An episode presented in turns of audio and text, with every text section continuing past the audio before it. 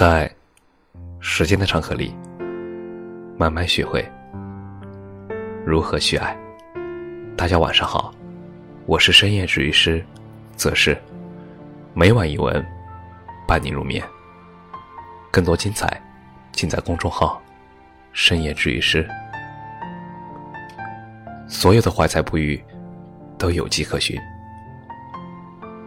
五月刚到，不知道你最近的朋友圈里面是否被各种各样的 flag 刷屏了？反正我的朋友圈现在已经被健身、看书、做更好的自己这样一些 flag 所攻陷了。不知道从什么时候开始。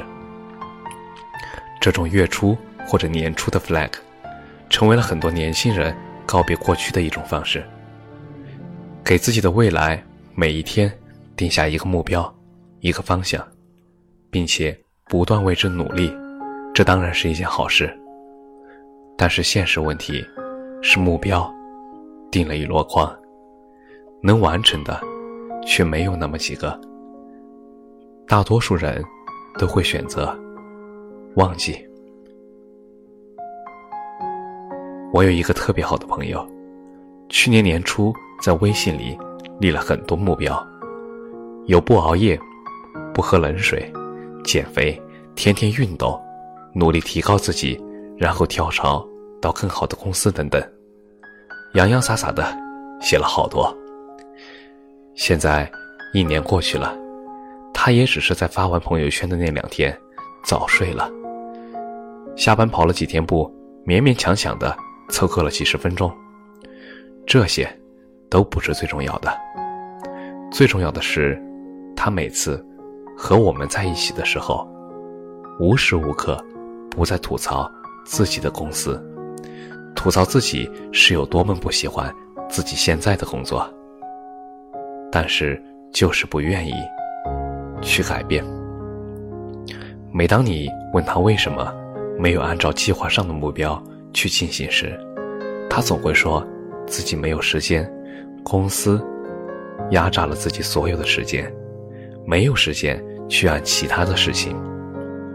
我也不会反驳，虽然我知道他们公司是双休。他好像总能告诉所有人，他几十年来混成这样，不能怪自己，全都是因为这个。残酷的社会，但是，你看一下他的朋友圈，好像每一个热门的游戏，他都没有错过。真正的努力从来不需要大张旗鼓，真正聪明的人都懂得像鸭子游水一样的生活。表面上看去，他们窝在水里什么都没有做，但实际上，他们的脚丫子。一刻都没有懈怠的在水里扑腾着，等到被人发现的时候，他们已经游出去很远了，很难被轻易超越。记得有位名人说过：“往后我们还有无数的日子要过，反正到头来，人生只是那么一回事。你这么年轻。”应该努力向前奔。希望我们都能够明白，人生不是应付检查的面子工程，而是你对你自己生命的承诺。你想要成为什么样的人，这很重要。不要在大好的年华里，用自欺欺人的假装、假努力骗得过别人，你骗不了自己。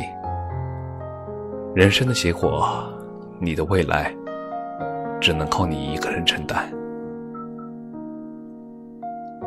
忙起来，才是治愈我们人生焦虑不安的最好的良药。晚安，明天又是要努力的一天，加油！祝你好梦，感谢你的收听。晚安。